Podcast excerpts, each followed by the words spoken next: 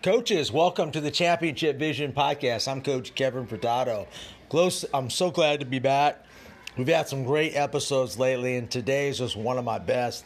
It's episode 81 of the Championship Vision podcast. Today we have Coach Randy Brown.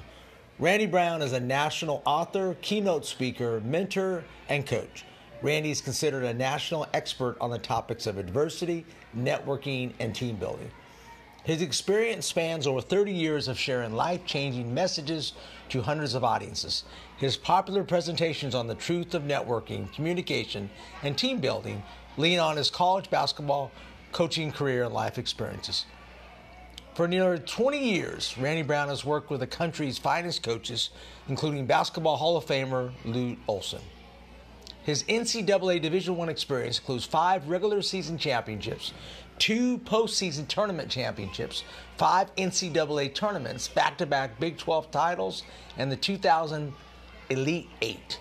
12 NBA players have benefited from his coaching expertise, including Steve Kerr, current Golden State Warriors head coach, and Sean Elliott, National Player of the Year 1988. Four Arizona players combined have captured an amazing 15 NBA World Championship trophies as both players and coaches. Kerr 8, Bruce Fraser 3, Jud Buechler 3, Sean Elliott 1. One of his passions is giving back to the coaching profession. He created an extensive worldwide coach mentoring program in 2008, Elite Coach Mentoring. Over 100 coaches have reached their coaching goals with Randy. Randy's networking tree extends deep into the basketball world. Within two degrees, he can connect to virtually every college and NBA coach. He is an author, speaker, mentor, consultant, and networking expert. He is a certified life coach through Coach U and is an emeritus coach with the National Association of Basketball Coaches. Randy's expertise in dealing with life's adversities provides a powerful platform for his presentation. Rebound forward. His rise in the coaching world was matched by his dramatic plunge to the depths of depression, children deaths, prison, and a career lost forever. His book, Rebound Forward, highlights his rise in the college coaching world, as well as failure, adversity, and tragedy. He is a role model for resilience in the face of life's most devastating circumstances. Randy has two daughters, Claire, 27, and Jane, 22, and resides in Ames, Iowa.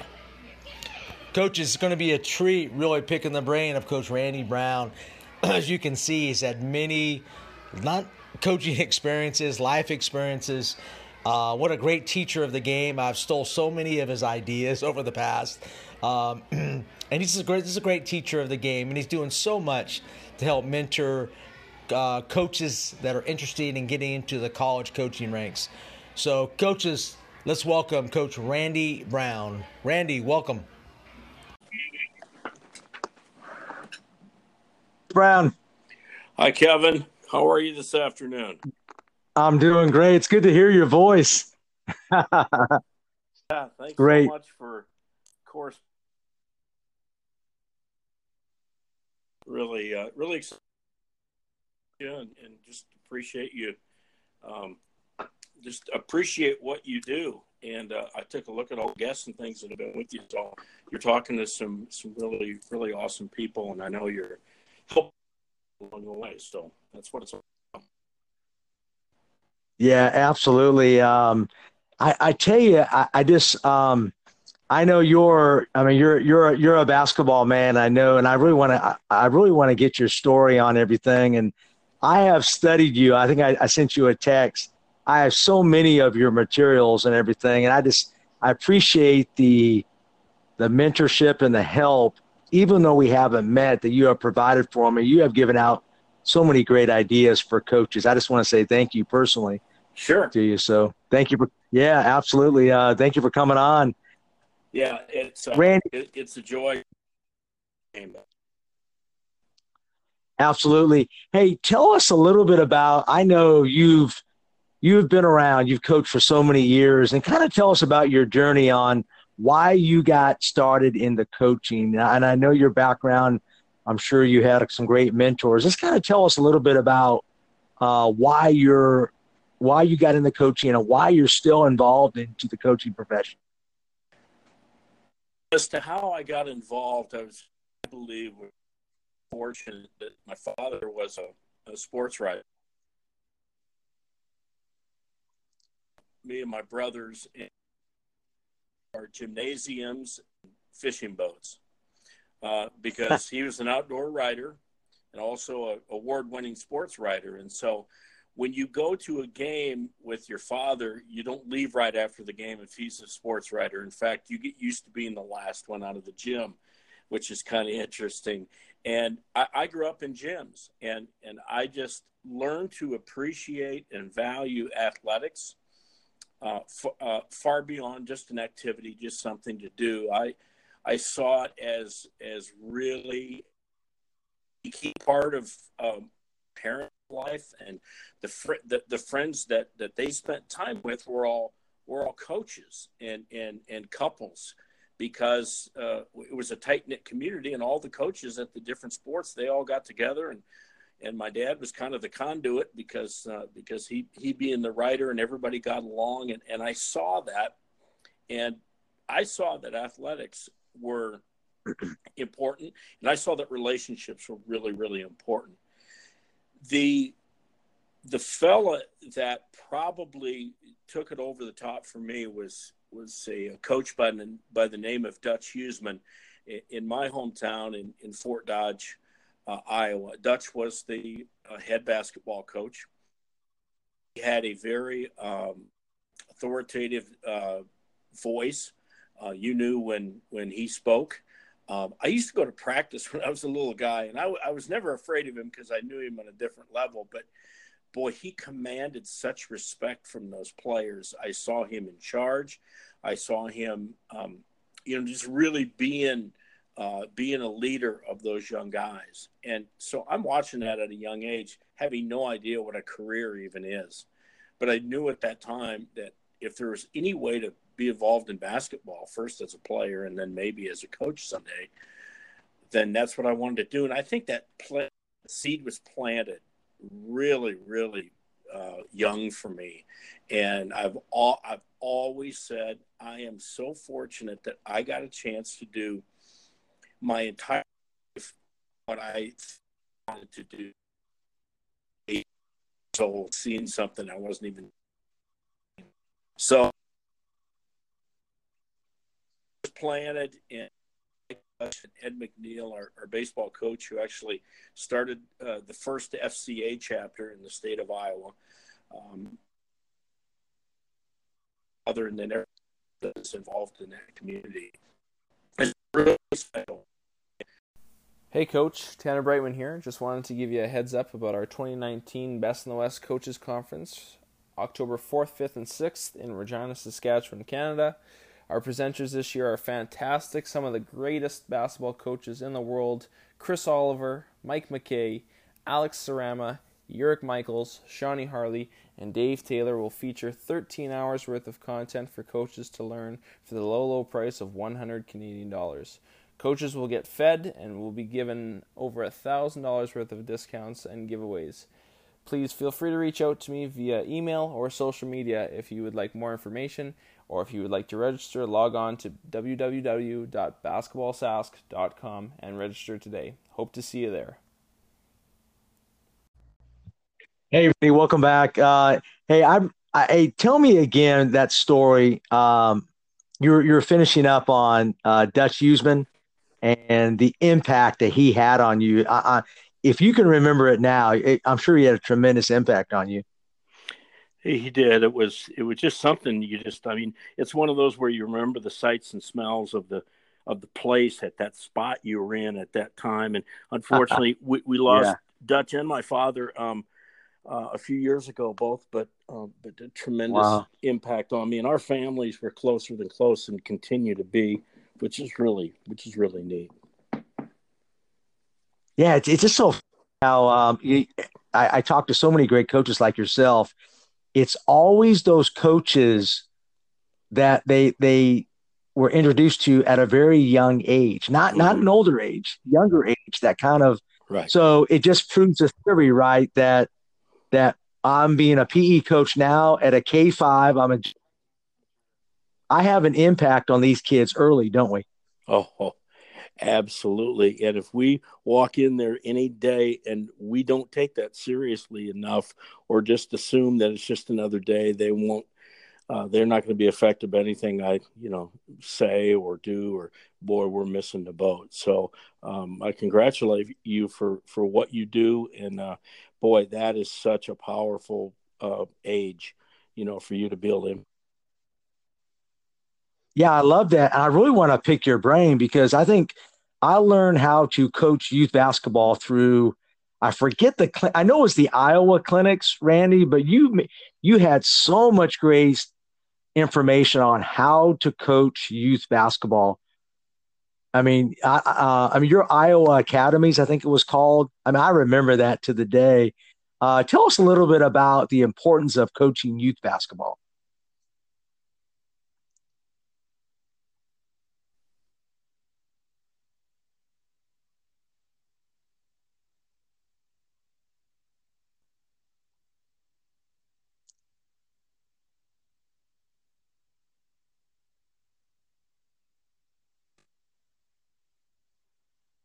Hey, Coach. Are you there, Kevin? Hey, Randy. Hi, okay. Coach. I'm back with you, I guess. Yeah, no problem at all. Sometimes that happens. I will go back and edit. Okay. Uh, just yeah, just to anchor the Wi-Fi issues. it's crazy. I'm not a high tech guy, but man, it's yeah. it's crazy. But I well, go some, back and edit. Somebody yeah. called in, is what happened, and I I hit the sound button to to so it wouldn't ring, and I don't know that probably did it. But anyway, yeah, if you're going to edit it, we're good. Okay.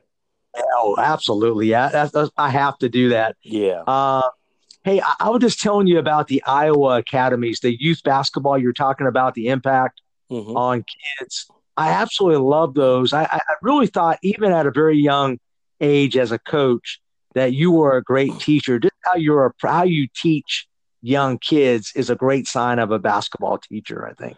Uh, kind of go back to that and tell us, like, you know, what the impact that was on you teaching youth youth academies. Well, actually, I was impacted. I think much more profoundly than than the kids were that I was that I was teaching, and I think they learned a lot. I think they gained a ton of clarity around the game, which really is one of my main goals. And the reason I say that is because coaching at at other levels you know your let's say your high school level and then all the way up into the college and then in the into the major college. And you know i think there is so much involved in the job.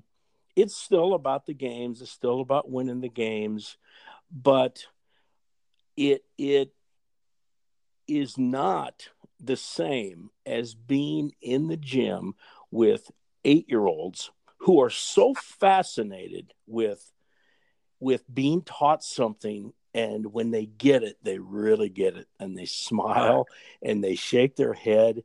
And if there's anything i take pride in it's teaching the kids the the the the how and the why but mainly the why of basketball. It isn't you just go out there and dribble around and and, and have a good time. Sure, we're going to have a good time, but I want them to understand how it all fits together.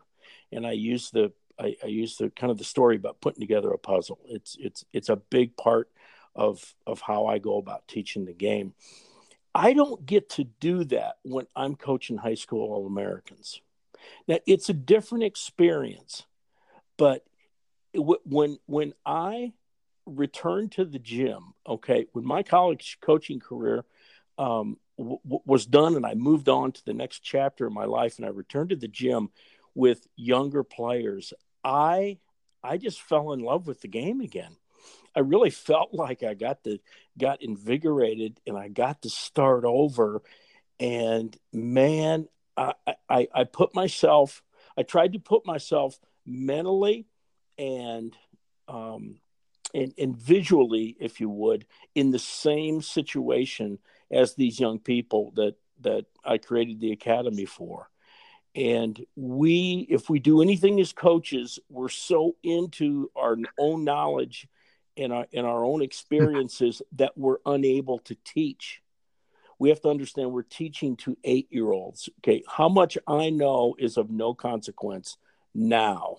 Okay. What what is important now is that I can make eye contact with that young person. I can use language they can understand. Um, I, I use no terminology that needs to be explained all day. One or two might be, but I want to be able to speak that language and I want to make sure they understand why we're doing this. And man, when they get it, it is awesome. And I remember that when I was a kid. I remember making my first shot. I remember that day. And I remember certain things that I picked up along the way.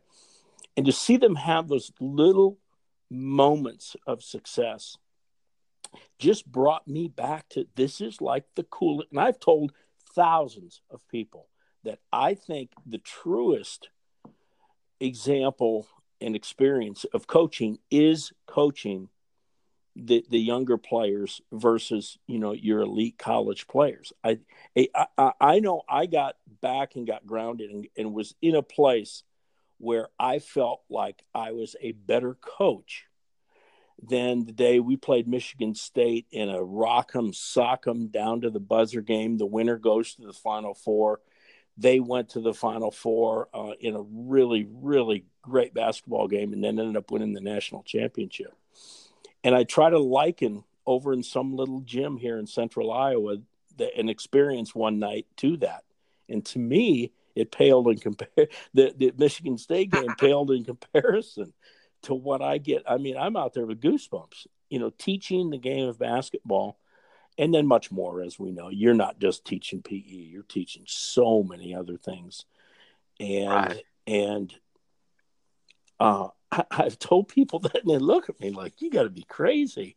I go, no, well, I, I, promise you, this is the truest example of coaching that there is. And I enjoy the heck out of it. So, yeah, it was really cool. I might not have ever had that, really had that um, uh, experience.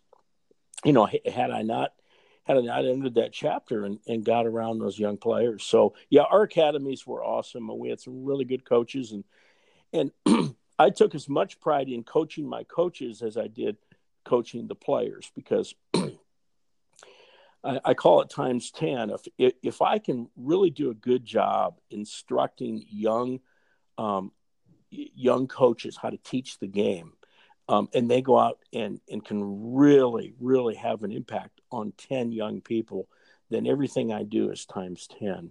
And I love that concept. I, I just love that vision of being able to share the game. And so, but I talk to my coaches the way I talk to my eight year olds. so uh, I take nothing for granted. Believe me, I make no assumptions uh, teaching this great game of ours. And I think that's the only way to do it. Yeah, and it's it's funny. I'm thinking about. Um, I, I, strongly recommend for the listeners to go back and get your materials. I'm I'm going to go and find those links again, and maybe you can send those to me. Um, but I, what I tell you, what I loved about it is your language because mm-hmm. a lot of I think I think we overcoach the game at the youth mm. level big time, right, Randy? Mm. Um, and just your verbiage of you know stepping on the bug, yeah. you know those things. But those things kids remember.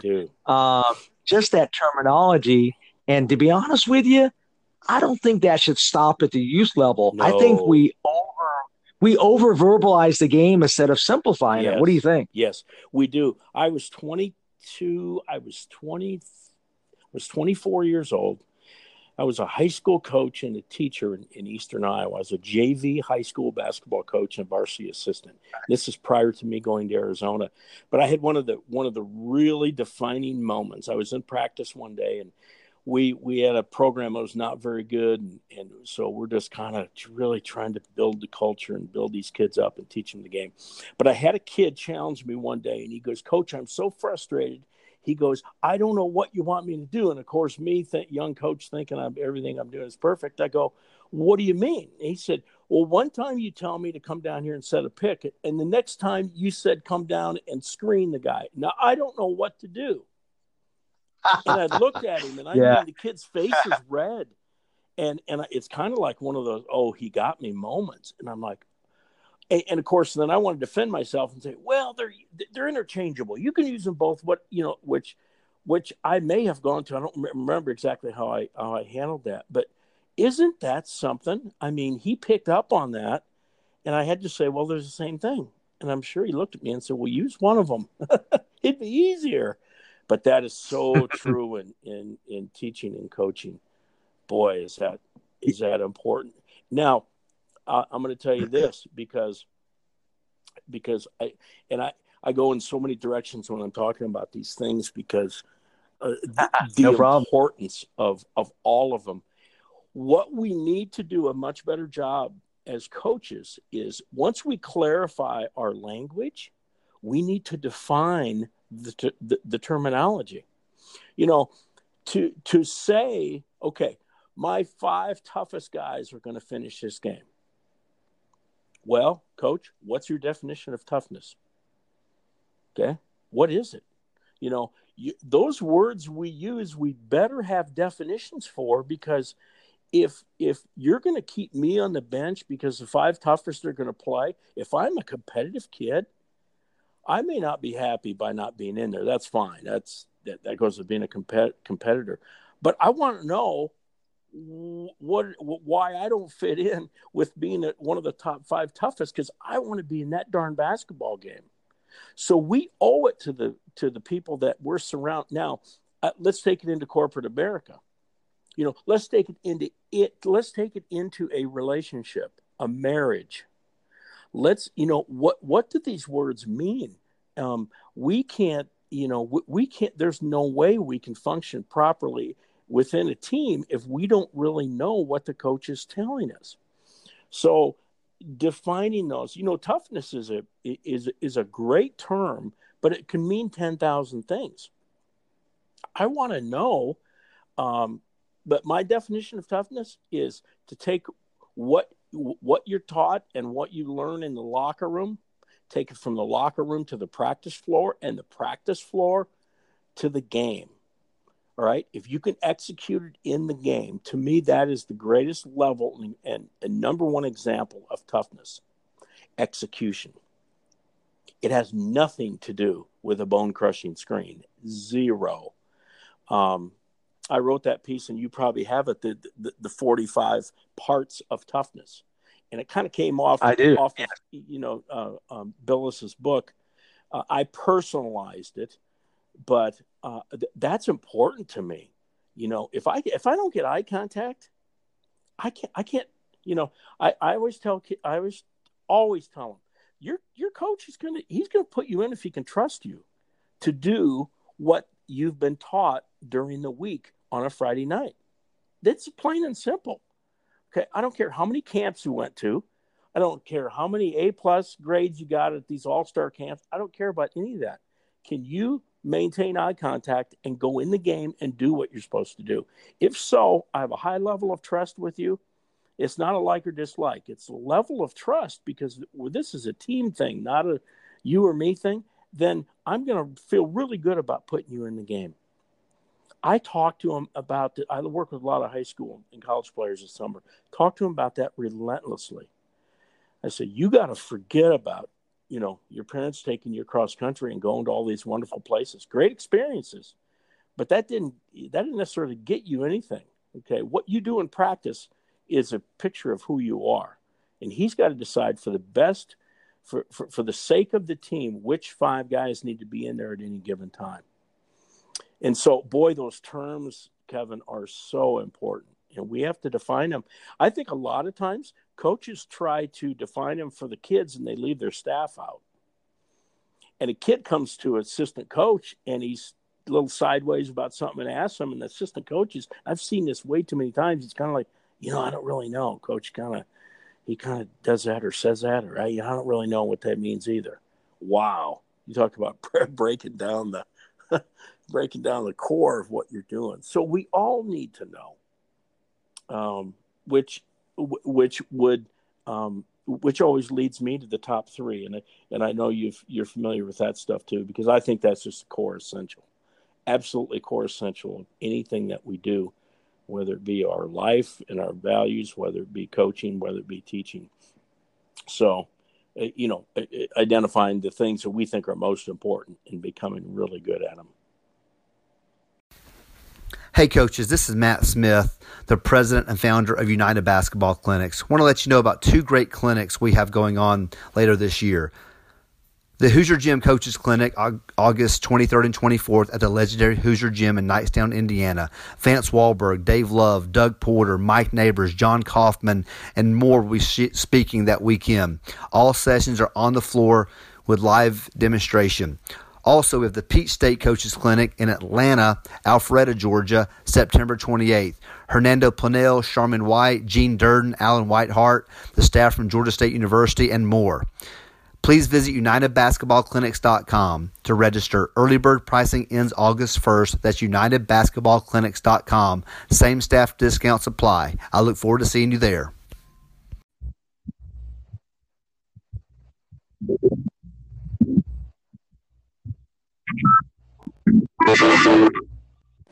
Hey, Randy. Hey, um, hey, tell me. Let me let me see if I, I saying um, the coaches, the assistant coaches, the players all should be aligned. Is that correct? Yeah, absolutely. You know, if we're gonna, I mean, if we're in a boat and we're rowing, I mean, for you to have a longer oar than me, I mean, if I'm paddling with a toothpick and you've got a giant oar and nobody's paying attention, that boat's going everywhere. We got to be together. Right. We got to be, you know, we, we have to we have to understand what the prize is and and be together in trying to win the prize we're not always going to win but yeah we got to be together from the words we use on and i think the words we use are really key yeah i think we assume a lot as coaches and i know i'm just as guilty of that um, but my main focus just to talking to a lot of great coaches like yourself is um, we constantly evaluate and test. For example, at practices, you know, we'll give them a certain term or concept or a specific thing to do, and then we'll call them back like like 10 seconds later, call quick timeout, and then ask them, what do we just say? Yes. Give me one particular concept. I do that with my little kids yes. at the end. Yes. Um, I just think that I think it's valuable, right? Oh, it's it's so valuable. Um, it, it is the art of asking the non yes and no question is really a skill that we have to learn and i didn't learn it for a long long long time uh, and we all do it right we ask that stupid question that has a yes and no or a head nod and they all head nod um, and it's Right. most of the time they don't know what they're head nodding to they're just saying i got it coach that's not what Yeah, we need yeah. um, I take it a step further with with my guys that I work with. I'll I'll say, um, now we just talked about how to get open on the wing by winning the footwork. Okay, does everybody understand that? And I'll look at one of them and Wade totally nods, and I'll say, "Do you understand?" And he'll say, "Yes." I'll say, "Okay, as long as you do, that's great. Would you come out?" Okay, we got a couple guys I don't think understand. Would you come out and go through that like I did and, and take them through that? And then they're just like, "Oh my gosh, now I got to explain it. But boy, you talk about cementing learning. If if they're actually doing it themselves, boy, that really helps, and it really drives home, you know, that that knowledge. Um, I do that a lot, uh, so they have to be careful when they say yes to me, because Yes, and that's- it's harder as- Yeah, yeah, absolutely. So they're so they're they're actually teaching it back to you, Oh, correct? yes. Yeah, yeah, absolutely. Yeah, and I, I, I love that. Yeah. and I and then Yeah. I listen for their language, and then I ask my I ask I ask his peers, how did he do? Do you guys understand?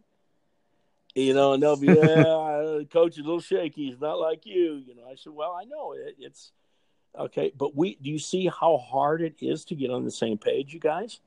Because if I assume that you Yeah. guys just boy, just getting everything like cracked like a whip, like oh man, I got it, I got it. We're gonna be good. We're gonna.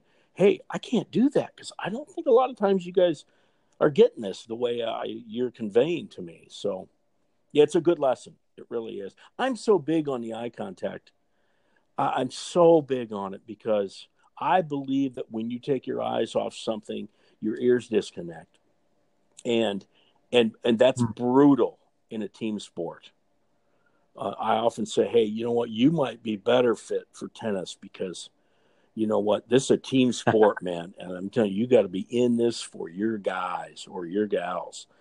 And I need your eyes. I need you. I need them because your ears work so much better when your eyes are connected. Yeah, that's so true, coach. I mean, I have my assistant coach literally watch the eyes mm-hmm. while I'm talking. That's great. Um, and it, it's so it's so true. I guess I, have been coaching a long time. I figured that out. Uh, but we also have to coach them up and, and not penalize them, but but constantly teach them, yeah. right? Say, hey, this is this is why it's yeah. important. See, again, yeah, you're that's that's perfect. They need to know why. They need to know that we're just not a coach that filled out a practice plan at the end of seventh period because he didn't put any thought into it and just came to practice. you know, I, I have right. a, I have a deal on the floor in, in, in this gym that I that I, I do my work. It's back in my hometown, an hour from here, and I've, I've been very blessed to to be asked to come back and, and do a lot of work in this gym. And my my promise to the young people, and and it's a, they all know this too, eh, is if at any time we're on this floor and you don't think or you're unsure that what we're doing has a direct relationship to the game, that what we're doing doesn't replicate the game of basketball, then you stop and you ask me. Because number one, I wasted a lot of gas driving up if I can't if I can't say eh, you know if I can't prove that it replicates the game. And number two, you need to know why you're doing this. I'll give you an example. We play tag a lot. All right. Right. and you ought to see them. You ought to see them. They're what? Tag. What? That's it. So this would be one of my favorite examples. We go play. I said, okay. Now, I said, you all know how to play offense now because you know how to play tag. Tag is all about misdirection. It's about change of speed and direction. It's about spacing. It's about using your eyes correctly. And I go down this whole line of what what tag teaches you. Um, and and so we will um, we will use that skill. And i have but i have to show them why we took time out of that workout to to play tag. Once i explain it and they get it then these other off the wall things that i do because i teach the game in so many different ways and shapes and forms but in the end, it all comes back to it replicates the game. And sometimes they really need to, I need to explain it to them. They need to think it out. But I have been asked a few times, Coach, you got to explain to me what you what you just said has anything to do. For instance, I'll do this, Kevin, in the middle of a workout. Let's say, okay, guys, here's what we're going to do next. On the baseline, from that corner to that corner, in ascending order, what I want you to do is I want you to add up month, day, and the last two letters of or, or, or, or, last two numbers of the year you were born add those up. I want to go in ascending order from okay from lowest to highest. Go. Now we're in the middle of a workout. Last thing they're thinking about is their birthday or doing mathematics. Right. and i love it when they get frozen and then they don't then they can't add and then they just run in there and kind of mingle and get in the line somewhere. And see so for me that's part of toughness because in basketball it's such a fast moving changing game you've got to be able to make split second decisions. And right. they've got to be able to say two and four is six and 97 is 16 and six and that's 22 and then communicate 22 22 who's got higher than 22 who's got i need to know who's lower than 22 so i can get in the right place in this line. I call these mind games and we do them all of the time and I'm trying to keep them to where they can just move. And uh, uh, Larry Eustachy, the great basketball coach I worked for at Iowa State, na- national sure. coach of the year, and, and we were able to win the Big 12 back to back years, which is rarely done unless you're located in Lawrence, Kansas. But he used to say, You guys think playing hard is, is, is enough, but it's not. You have to be able to think in basketball while you're playing hard. Hudl is the preferred video and analytics platform for over 6 million users and 150,000 teams worldwide. Hudl offers a complete performance platform, including the most powerful and flexible tools for video analysis with online tools, mobile and desktop apps, smart cameras, analysts, and more. For more information on Hudl, check out hudl.com or at Hudl on Twitter and Instagram. Randy, I love what you're saying about you have to think basketball while playing hard. Um, continue on with that.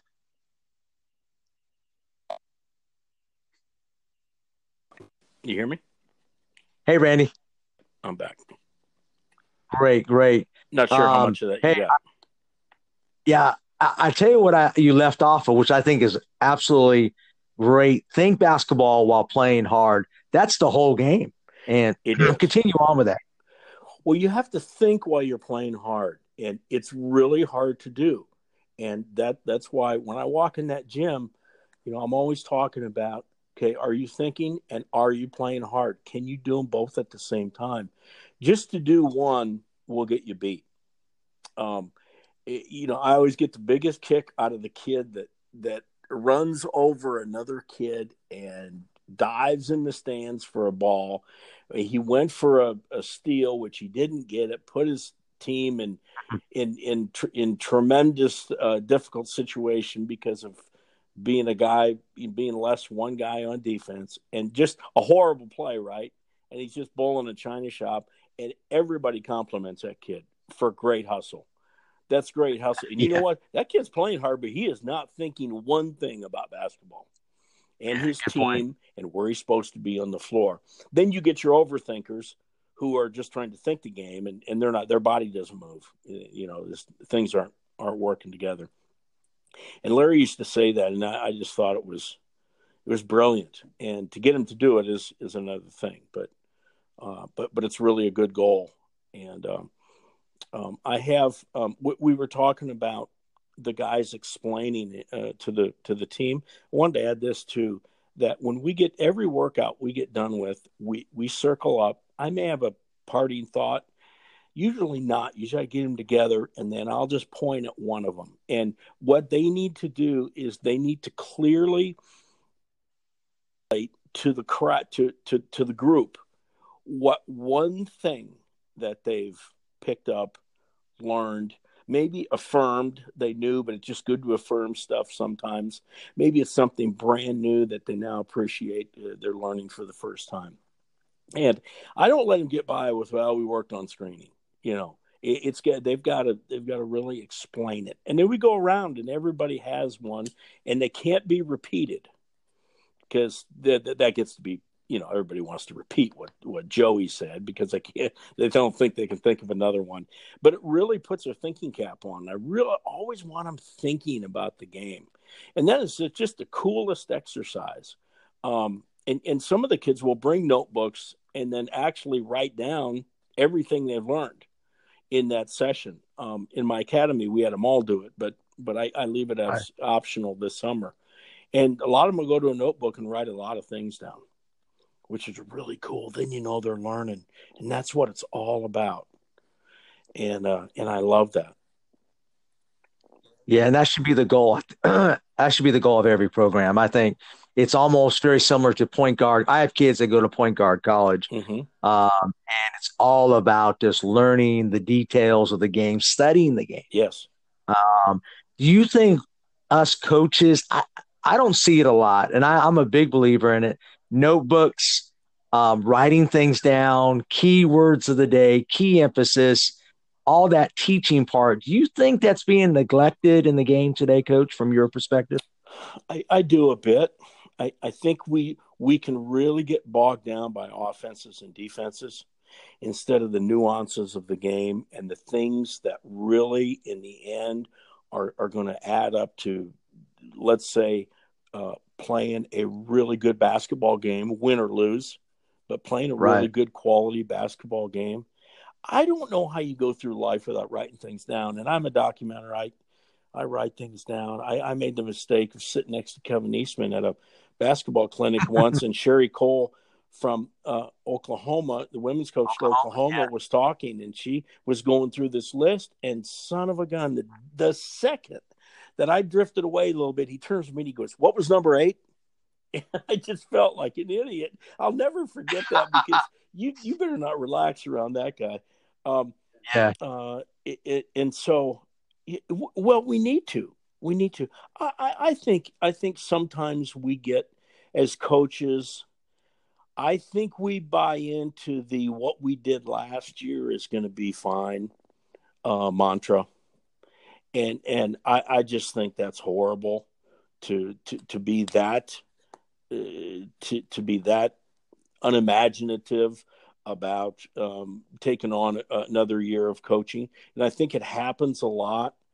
And you know, from the big parts to the little parts, to teaching the game to the to the bigger parts like offense and defense, um, I see a lot of kind of uncreative coaches. And man, this thing should be about gaining an edge, no matter what it is. Let's gain an edge that might help us get a little bit better win a game.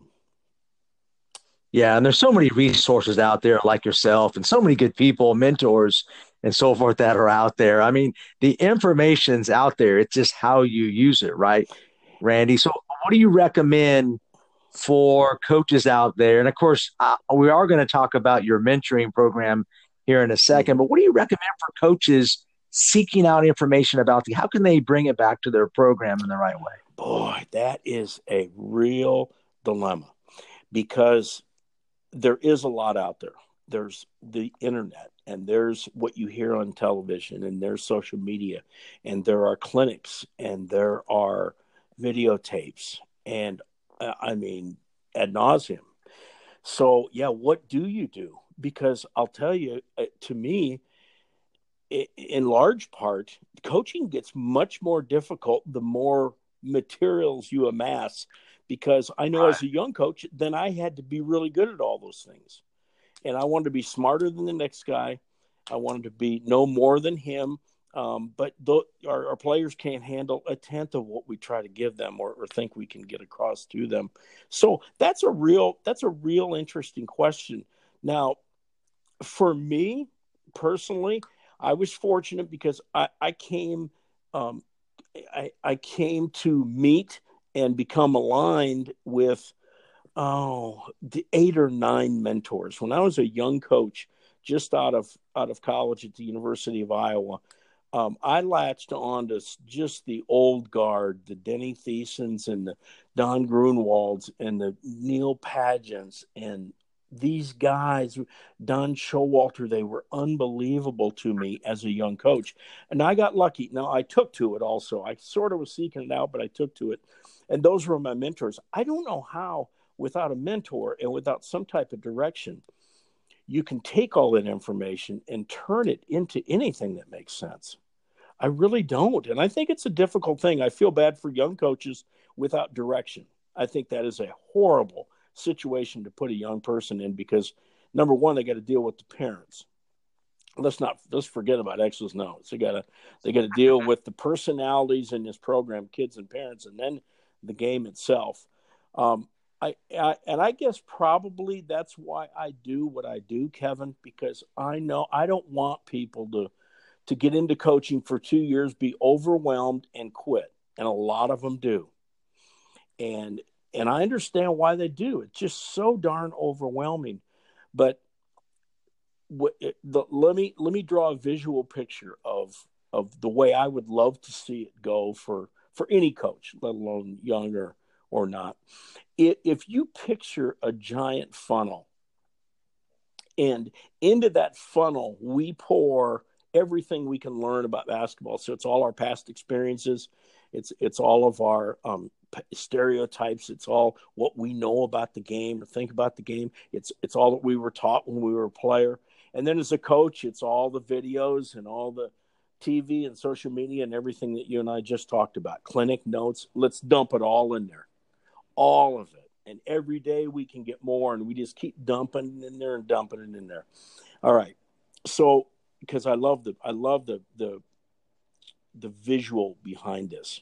So it's a funnel. So all of that stuff is going to all kind of get mixed up and it's going to have to come out if it's if, if it's going to if it's going to be digested and then come out it's going to come out in the bottom and what comes out is really the the pearls of of coaching. It's it's the it's the essence of who you are as a coach. You can't take all that with you. That's why a funnel is shaped the way it's it's shaped. It's not shaped the other way. We wouldn't be able to get any. You and I'd be the dumbest coaches in the world because we couldn't get any information if we flipped that thing over. But we've got too much. But what comes out of the, we can only do what truly represents us and and and what we can what we can in, in integrity say i value this about the game. I'm going to teach it till the cows come home. And this is so important that i am going to be a masterful teacher at these three things. And i i get back to the top three. I think we all need to master three things um, in the game. And out of the bottom of that funnel becomes the things essentially that we're is going to be that we're going to represent as coaches. That's the best way I can explain it. Now, is that happening? Um, no, it's not happening. Can it happen? Yes. Is it happening? No. But it's it takes some initiative by by the young person that's going to be the coach. To I mean, you just don't take a pill and figure that stuff out. You got to kind of you got to you got to have a reason to to do it like that. But that's the best way I can explain it. Yeah, and and my advantage is um, I have listened to so many great coaches.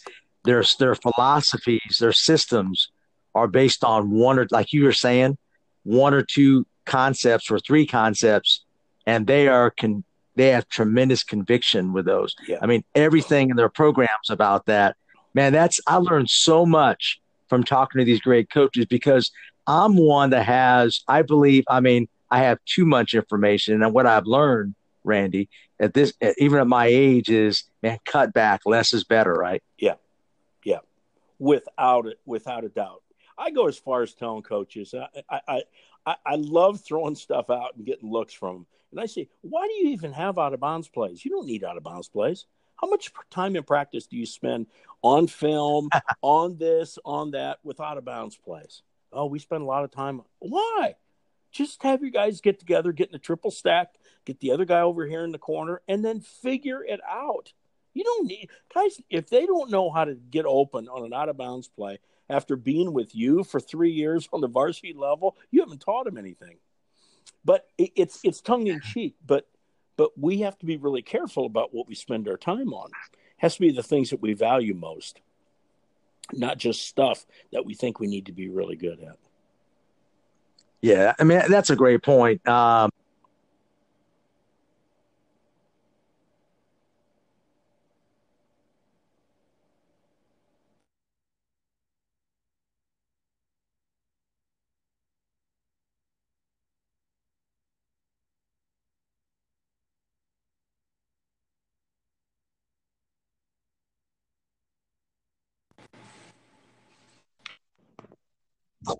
Hey, coach.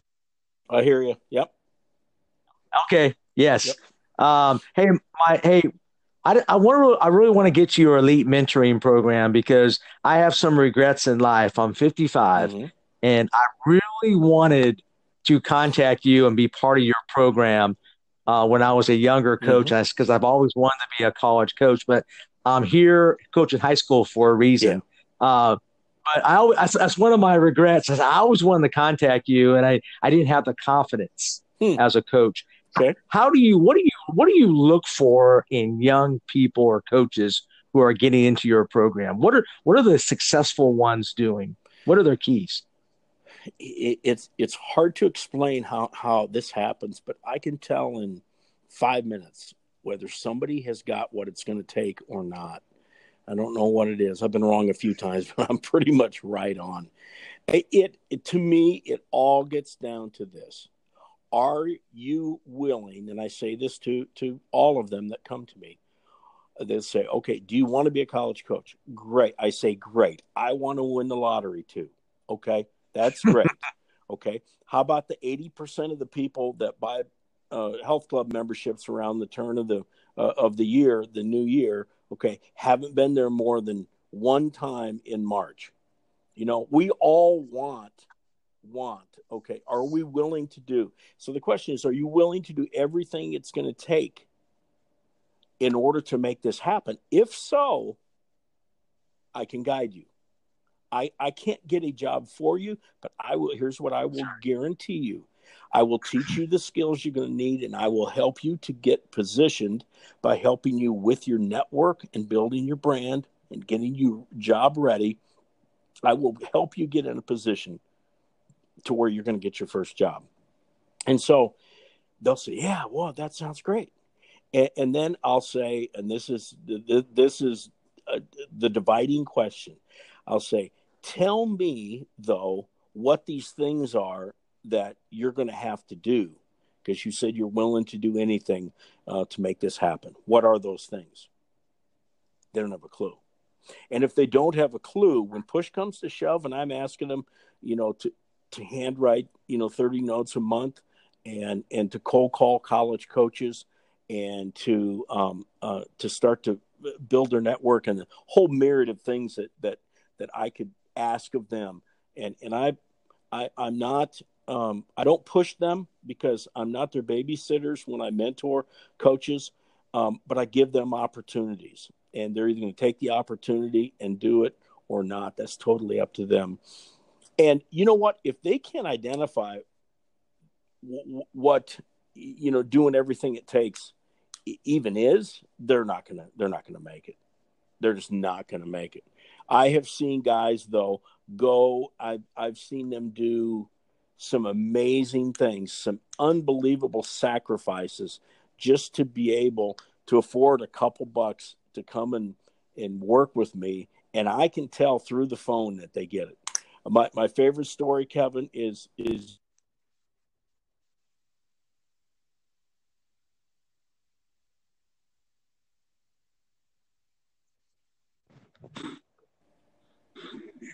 with me? Hey, coach. Okay. Yeah, yeah. Continue on. You yeah. were talking about your favorite story about that. It, yes, sir. Is in, in, here? Here's here's a great example. A young Taylor Harris calls me from Denver in 2008. Okay, so this 11 years ago, and I said, um, you, you, obviously are, are, are calling. He goes, yeah, I saw something on the internet about you help guys get college jobs, and I said, well, yeah, I mean, there's more to it, but um, what, what, what are your goals? Well, I want to be a college coach. I said, well, great. Tell me a little bit about your background in coaching. Well, the only experience I've had is fifth grade coach for the Denver Hawks AAU program. And I waited for like the next job and the next job, and there wasn't any. They said, okay, that's fine. That's fine. And I said, um, you understand that there's going to have to be a lot of sacrifices that you're going to have to to go through and accept, you know, in order in order to make this happen. It's a very ultra competitive field. He goes, I believe me, coach. He goes, you know, I will do anything. I said, I, I want to.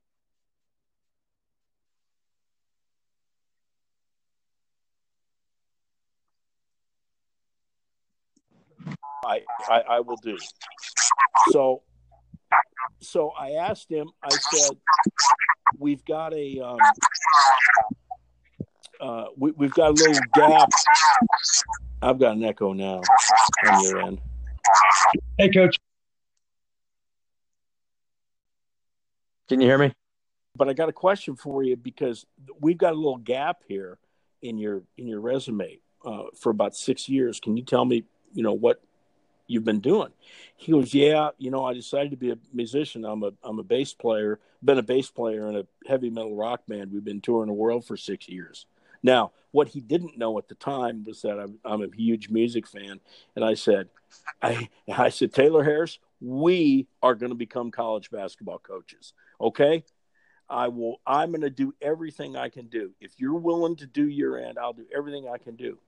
Well, it's a great story because here's a guy that you'd think would be clueless as to what he really needed to do to become a college coach. And I'll tell you what, that guy, I mean, it's such a great story because he he was in Denver, so he went to Metro State. He didn't have his bachelor's because he went and played music. So he becomes a student assistant at Metro State. The very first year he's on their staff, they go to the national championship finals on CBS Live, and they get second.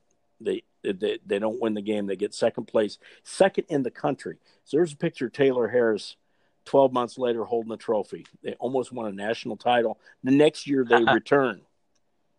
Shortly after that, he gets his BA.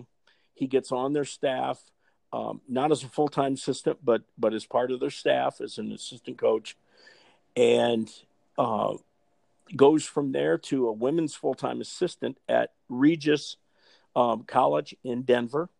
And then okay. I'm just proud as heck to say he currently is a head coach.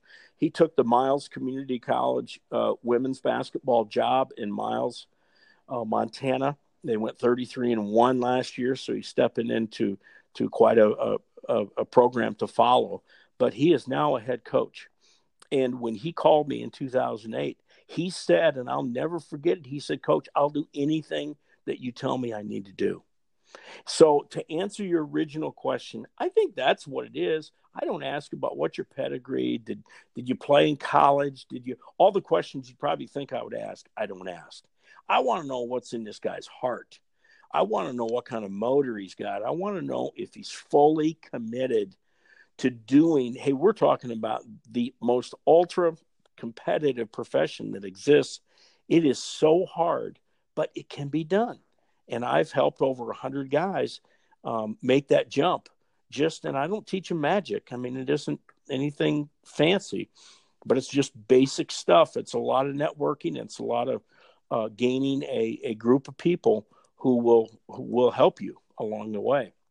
And then they got to be willing to work like crazy. So, uh, I, I, love my mentoring program. It has been so fulfilling to me because I remember getting the call from Arizona to say, We want you to be our graduate assistant next year. There is nothing like that feeling. And so, if I can, you know, if I can, I can really appreciate that.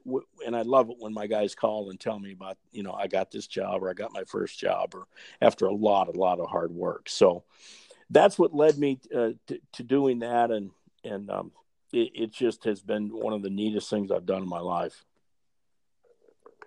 So the the key, uh, obviously, the guys got to grind it out. Willing to almost volunteer their time, connect with people as much as possible.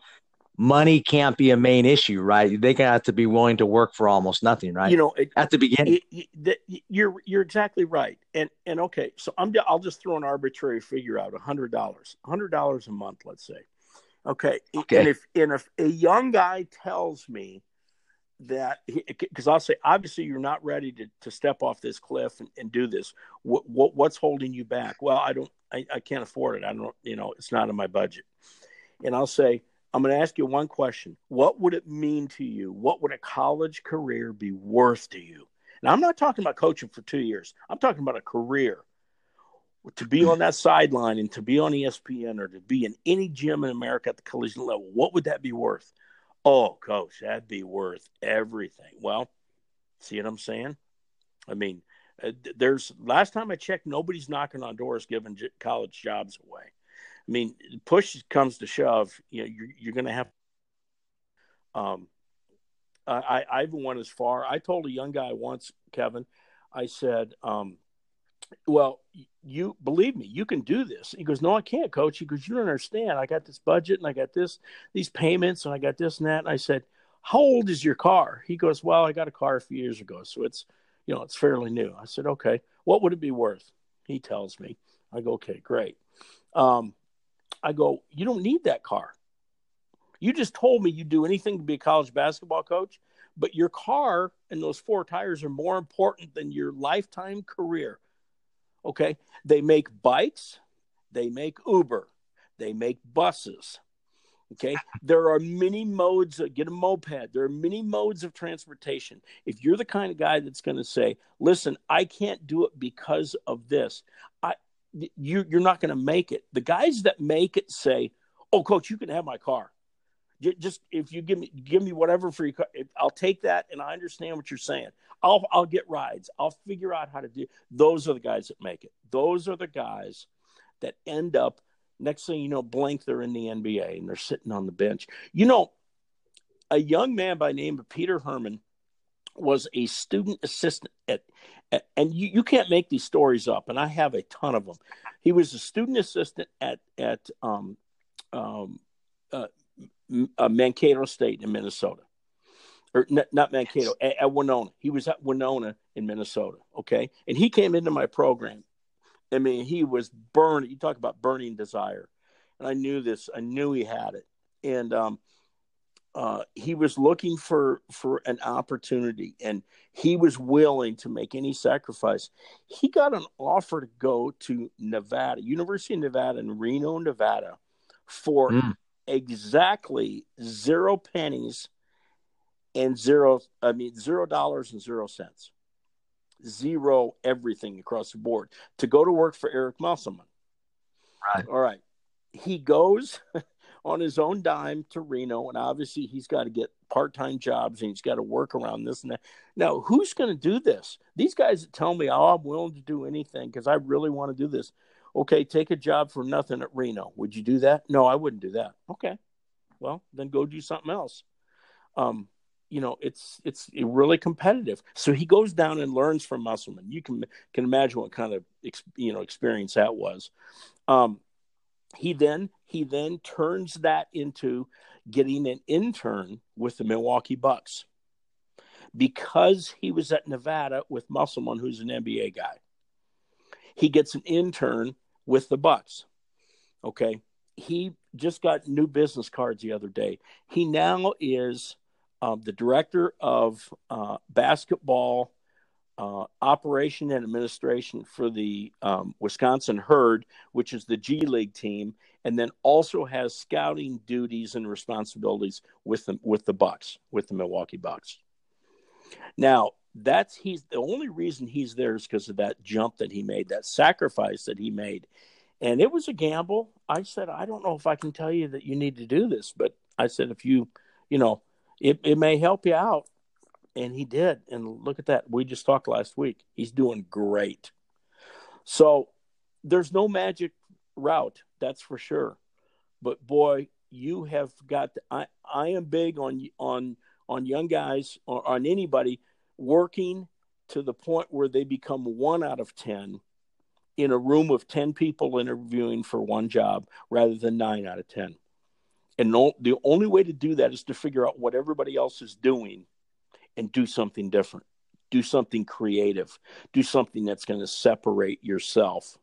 Don't do what everybody else. If everybody else is emailing, handwrite and get a 55 cent stamp and get it in the mail. For example. So, man, it's and it's just so much fun every day to talk to my to, to my guys I'm working with. But I wouldn't have regrets. You know, you what you're doing is is tremendous. Um, and I, obviously every day you go in you are you're doing an amazing service to these young people so um, i wouldn't worry about that but but it is a for those of us who have got a chance it was it was really special too yeah, I mean, those, those are some great lessons right there, Coach. And I, of course, I think that's true at any level because I know a lot sure. of high school coaches that they, um, you know, they want to get to the best high school job, and I always recommend the coaches just like, you know what? Go to a small school, yeah. get that head coaching experience, yes. maybe make because my of course my first job was fourteen thousand right. dollars in Virginia. And I, I, I was the best experience coach yeah. I ever had. Uh, and but uh, you know, most you know, a lot of times uh, people don't want it that bad. Hey, Coach Tony Miller, I interviewed. Uh-huh. He's the assistant men's basketball coach at Bob Jones University in Greenville, South Carolina, uh-huh. and he told me he told me it's very similar to what you're saying. He worked for five years. He volunteered for five years on the Bob Jones staff. Yeah, and it's very similar. Now he is you know a rising star, up and coming, getting his name out there, connecting with people. That that's a, that's what it takes, right? Well, it it does, and it, it you know you, have to you have to figure out what it's going to take to make you a little bit more special than the next guy. And you know what do i have to do to separate myself? And he obviously by committing that much of his uh, time and his career to to volunteer made a huge made a huge impact on a lot of people. But it it, it doesn't you know it really doesn't matter what it is. You just got to be creative. You know i we were recruiting a kid in in um, uh, uh, up in um, um, Michigan when I was down in um, or when I was at Miami of Ohio, and uh, we'd send a lot of mail. So one day, I, I asked our managers if they could go get a refrigerator box. And of course, they looked at me crazy, like I, you know, I've been saying the whole, you know, the whole time. And I said, "What are you going to just get the box?"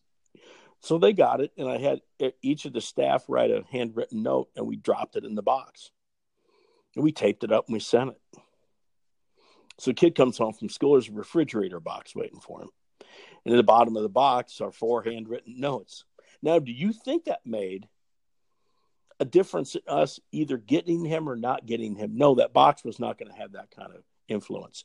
Do you think that he noticed that? Do you think that might have been a little bit of an influencer? Do you think that that separated us and set us apart a little bit?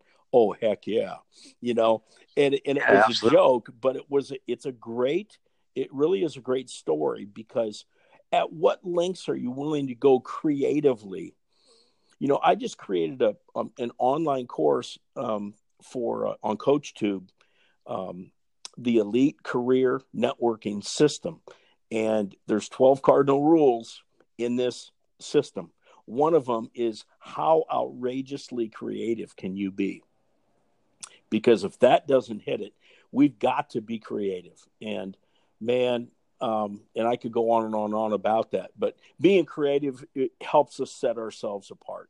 And we don't want to be like nine out of the ten. We want to be the one out of ten, and and that's what's going to make it. That that's what Peter Herman did. He went from Winona, Minnesota to Nevada, Reno, in in uh, in the great state of Nevada, all the way up to Milwaukee, and he's just kicking butt now. So it's whatever it takes. Whatever it takes. I love that, coach, and I, I I totally understand and believe in your creative theory. I I think it, Randy, even applies to how you coach.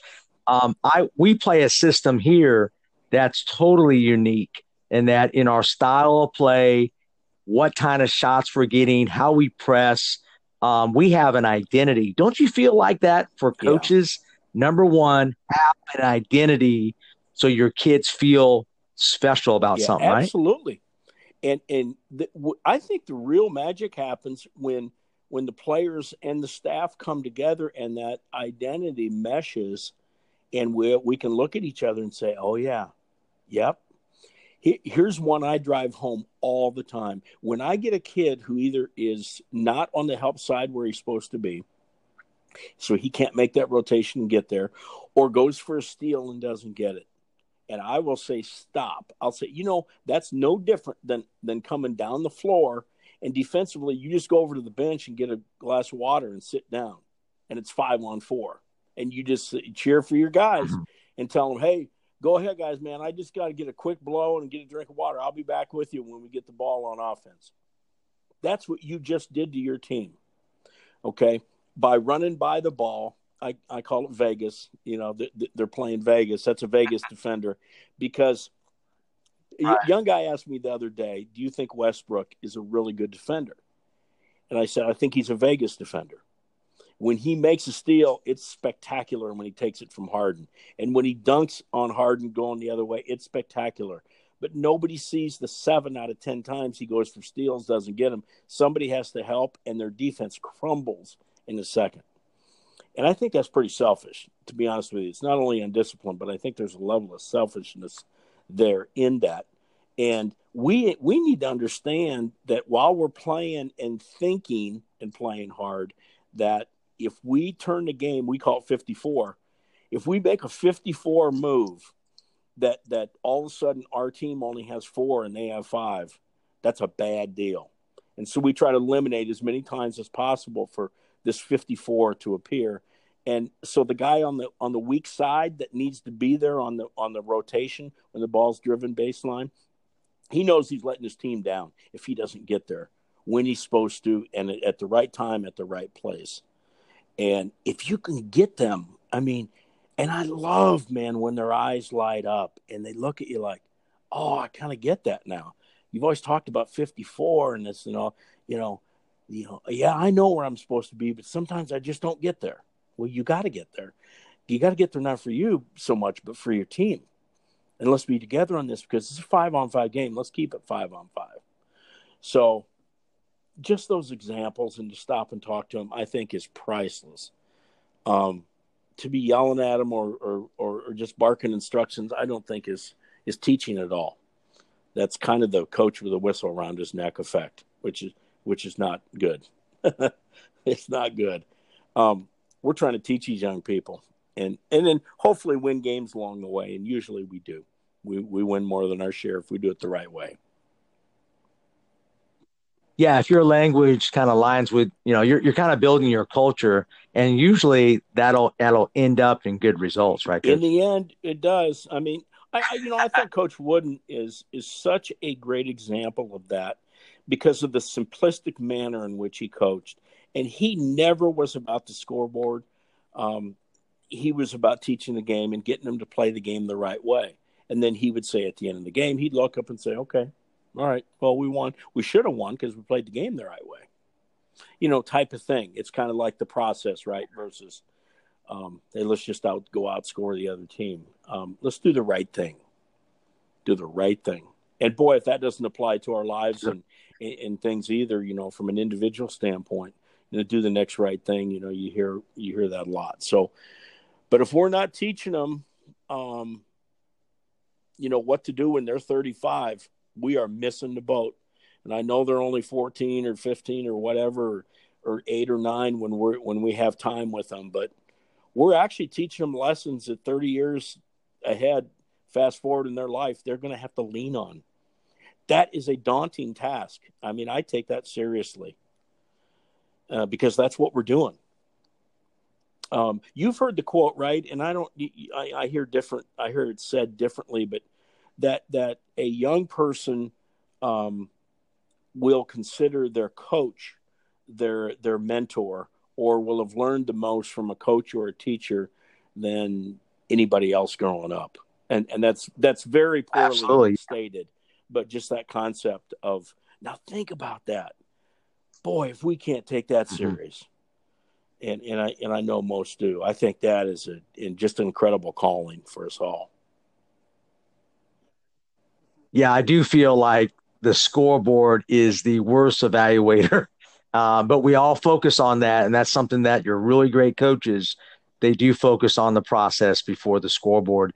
Um, Randy, can you tell me? My last yeah. question is this: A Randy Brown Summit of Coaches who are the guys you would love to sit around? I know you've been around a lot of great coaches like Lute Olson, uh, John Wooden, those type of guys. Tell me, like, what is a great summit of coaches you can really learn a lot from? Maybe have like a small Randy Brown summit dinner. Who would you invite? Oh, now is this anybody from any time, or is this uh, like today, or? from any time because there I mean, you've been around, you've known a lot of coaches. Are there coaches, you know, that that you would like any from any sport that you have not met that you would love oh to kind of pick gosh, their brain? So many of them. It's just you have to narrow it now. Yeah, no, it can't be too many. No, it would be endless. you know, in terms of basketball, I would I would have to start with um actually I would start if it was me, I would start with the seven uh, guys that I had an opportunity to coach with. Um, with the exception okay. of one who I thought was a tremendous basketball coach, his maybe his ways and, and some and some other things um, I, I didn't align with. Every, I mean, these other I got so lucky. I was like the, I mean, these are all Hall of Fame, big time character, big time first class coaches and people. And and I was just so fortunate. I would have all six of those. So we're talking about um, from Lute Olson to Gary Garner, who I worked with at Drake, to Rich Glas at North Dakota, Kevin O'Neill at Marquette, um, uh, Dan Hipsher at Stetson, and then Larry Eustachy and Tim Floyd at Iowa State. Tim Floyd became w- one of my real close friends, and I think the world of him. He would be in any um, any sit down gathering. Um, I think he's just brilliant. He's a he's a wonderful person and a, got an unbelievable mind for basketball. I would love to have spent. I, I, I would love to invite uh, Mr. Henry Iba, Mr. Iba in Um, just someone that I is just so revered and I think understood the game way beyond anybody understood the game. And it was such a different game, but I've always really, really respected him.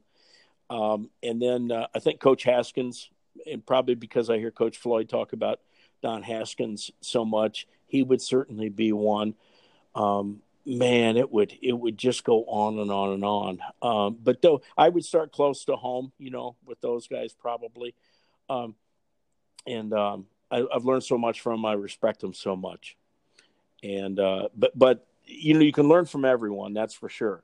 And that's something we always have to be have to be aware of is we can learn from we can learn from anybody. And I tell my coaches that I mentor, never judge someone because of a title, because in four years you're going to be sitting in an office and they're going to be interviewing you for a job, a head coaching position, and you're going to wish that you had treated them a little bit nicer than when they were in in some job that you didn't consider as as reputable as the one you had possibly. I mean, you never know in this world, and so I tell them all the head, all the assistant coaches out there could become head coaches. So make sure that you just, you know, the golden rule is really good thing to follow, and um, and then try to learn from everybody. What the heck? I mean, you know, Dick Bennett used to go to his daughter. His daughter coached eighth grade girls basketball, and Dick used to leave. He used to leave practice early. He used to leave the office and go watch his, his daughter coach because it was his daughter. But number two, he said he'd pick up stuff all the time that he goes, he it, if he wasn't in that environment, he couldn't pick it up. He goes, I learned so much, it was unbelievable. Now think about that. That's one of the greatest things I ever heard. I, I asked him about that once too, and he goes, "Oh yeah, it's amazing." He goes, you, "You get your get your mind right. You get your mind in a different situation, and and it's amazing how stuff just pops up, and you learn." So we, we always we're lifetime learners. We really need to be, and uh, I, I would, uh, Kevin, as a, a bit of a parting shot, I would really recommend that everybody think about changing one thing or adding one thing to their to their life to to their regiment every day and that's to read. And it took me a long time before i read a non-basketball book in my life. Um, but i love to read and i love to learn and if if we're not reading and we're not seeking knowledge boy what have we become and i think we need to be on a life lifelong mission i believe um, and and you'll see you'll see this a lot in in polls taken on the world's uh, most successful people or highest earners or whatever, and they all say to a T, "Oh, I'm a I'm a fantastic." Hey, Rain. Oh, this is a, and I, I sure appreciate you sharing the knowledge with us. And I love what you were saying about reading. I think it's so important uh, to be a learned individual talk about your let, us talk about your book before we go uh, rebound forward um, and i know how important that is to you uh, talk about what it was about and how we can get uh, how we can get it uh, my uh, my site where i send everybody just my name dot coach. So i picked the extension of coach which i thought was pretty cool that they came up with that but it's it's randy brown dot coach.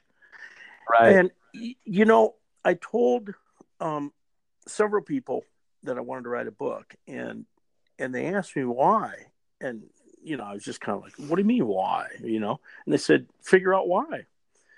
And I and I took a long time, and I thought about it, and I thought, okay, this isn't just a story about like me and my life and ups and downs and this and that. You know, th- there's got to be something that that anybody that reads this story can take with them. That that was re- that became really important to me. That became my why. And so, what I've learned and what I what I like to pass on as as the main concept of, of this book, Rebound Forward, um, Kevin, is that we all face a lot of adversity in this in this life and in this world and there's a lot of tough stuff that happens.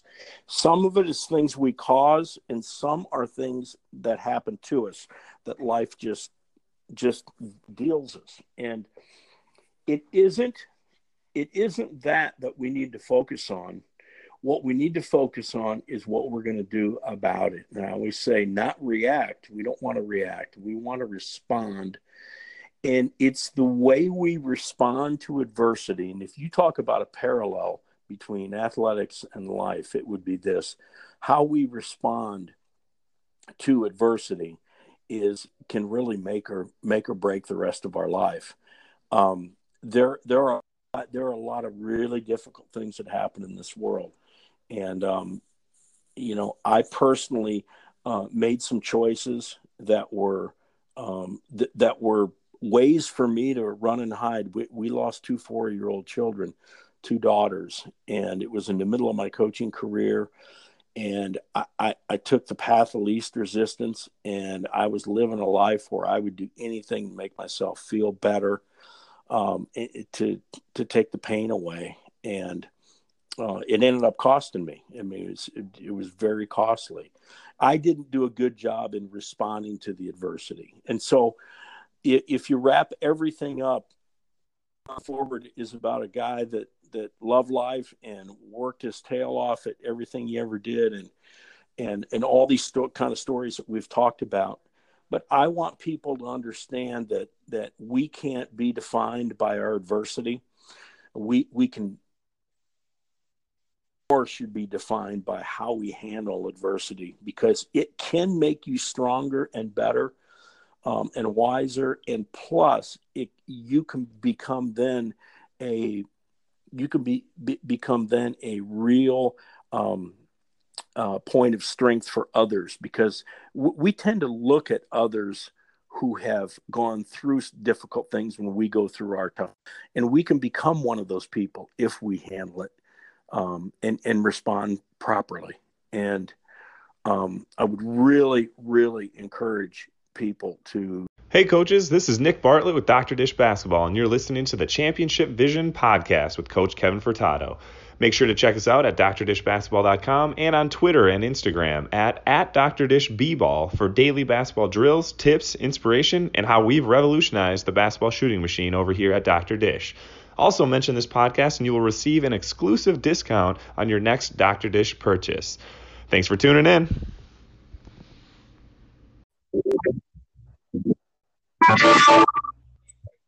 Yeah, again, man, I appreciate it. I, I know, um, uh, I know I'm going to read it, and I know I'm encouraged to as well rebound forward because I know we're all going through adversity. But I, I just want I just want to tell you though, you've been a true mentor. Yeah, well, we we met now through the phone, but I just want to sure. tell you what you to me as a coach and so forth. And I, I know you're going to continually help other coaches out, and I appreciate you taking the time out to share with me. Thank you so much. Yeah, well, thanks. Uh, it's, it's great to meet you too, and and uh, and, and again, I really respect uh, you for for what you're doing uh, every day when you uh, young folks. Uh, that's tremendous. And thanks for having me on. I, I just I just love talking about these things. You know, had we talked back when I was at Iowa State or, or something, I wouldn't have I wouldn't have spoke like this because I didn't I actually didn't see the game the way I see it now. And and so a lot of the things that we talked about are, are things that have just my career. So and I'm really glad to share them. Um, through my website, they can reach me too, Kevin. Um, and my, my email address is very easy. It's just my initials, RB at coachrb.com. RB at coachrb.com. An unending supply of resources. And I'd love everybody the top three and have them begin as coaches to define their top three. I think that'd be the greatest thing they could do. But I, I'll I'll send out anything I anything they desire or or as much as I can get into an email. Yeah, and you got some great videos out there too. That I I, I mean that kind of. YouTube I appreciate channel. you sharing the yeah. game. And I will. Yeah, it's just fabulous. Uh, thanks again for coming on. I'll have all your um, connections and so forth, all your your website, everything on the podcast. So, but thank you, Great. thank you so much, Randy, for coming on. Yeah, thank you, Kevin. Appreciate what you're doing with the podcast. Yeah, thanks again. Take care now, Coach. Thanks. Bye bye. Bye. Coaches, I got an exciting announcement. On September 14, 2019, the Legends on the Lake Basketball Coaching Clinic will be back. Um, we're really excited to host a great clinic this year. Uh, we will have the top coaches in the state of Georgia and around the country uh, attend our 2019 clinic here at Lake Oconee Academy in Greensboro, Georgia. The clinic will go from 8 a.m. until 6 p.m. We, fe- we feel like we are the most unique coaches clinic in the country and that we will have a live demonstration team from Middle Georgia Prep School demonstrating all the on court activities for the speakers. In addition, we'll have the best high school coaches from states like Georgia, Wisconsin, Alabama, Tennessee, Missouri, and New Jersey. We have speakers starting at 8 a.m and we will have our last speaker at 3:45 p.m. We provide the coaches with a meal, snacks, shirt, everything they need in our beautiful new facility here at Lake Oconee Academy. You cannot go wrong. If you're interested in signing up for this clinic, I will give you a special deal. Please put a special code of legends and you email me at furtadok57 at gmail.com, I will give you a special discount if you come to our clinic. And also, I'll provide you any hotels that are close by the school. We're right off of I 20 here in Greensboro, Georgia. Looking forward to seeing all you coaches. Take care.